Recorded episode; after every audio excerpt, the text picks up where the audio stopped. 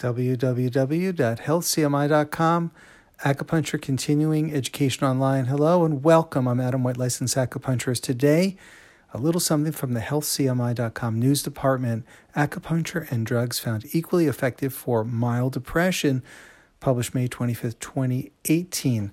If you want to see the full length detailed article, go to healthcmi.com, click on news.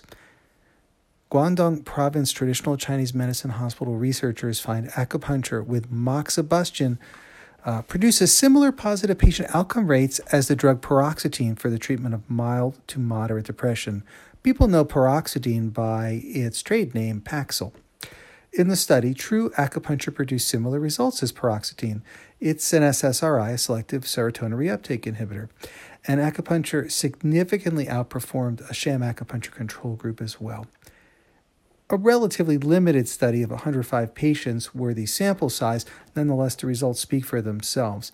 The acupuncture points uh, for acupuncturists listening today were GV20 Baihui, Yin Tang, MHN3, Shuigou, GV26, PC6 Neiguan, large intestine 4, Hegu, and liver 3, Taichong.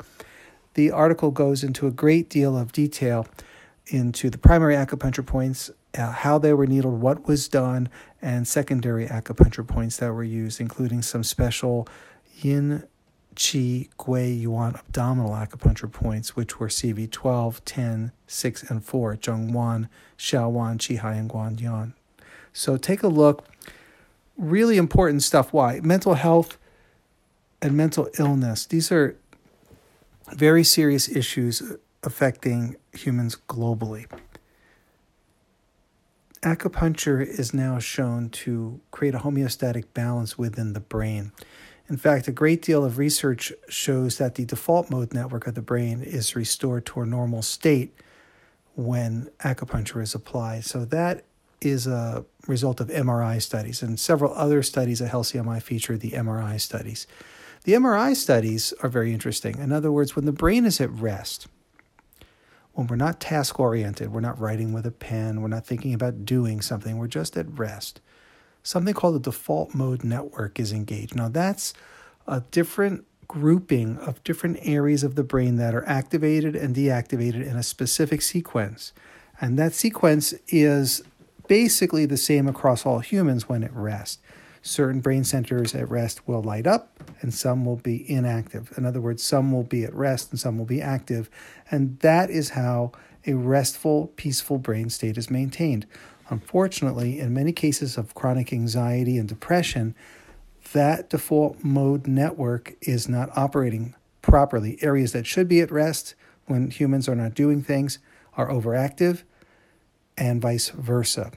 So, what acupuncture can do is restore the normal balance in the default mode network, really giving people a refreshing break.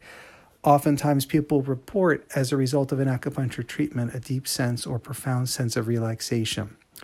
This is a restoration of the default mode network and training the body to get back into that state again. This is one of the ways in which acupuncture helps with mild depression.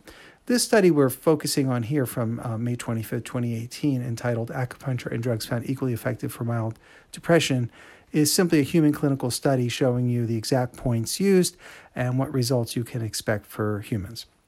It was a, a great little study. I encourage people to go to healthcmi.com, click on news, and take a look. I think you'll enjoy it and maybe find some answers. I'm Adam White, licensed acupuncturist. Thank you for listening. www.healthcmi.com.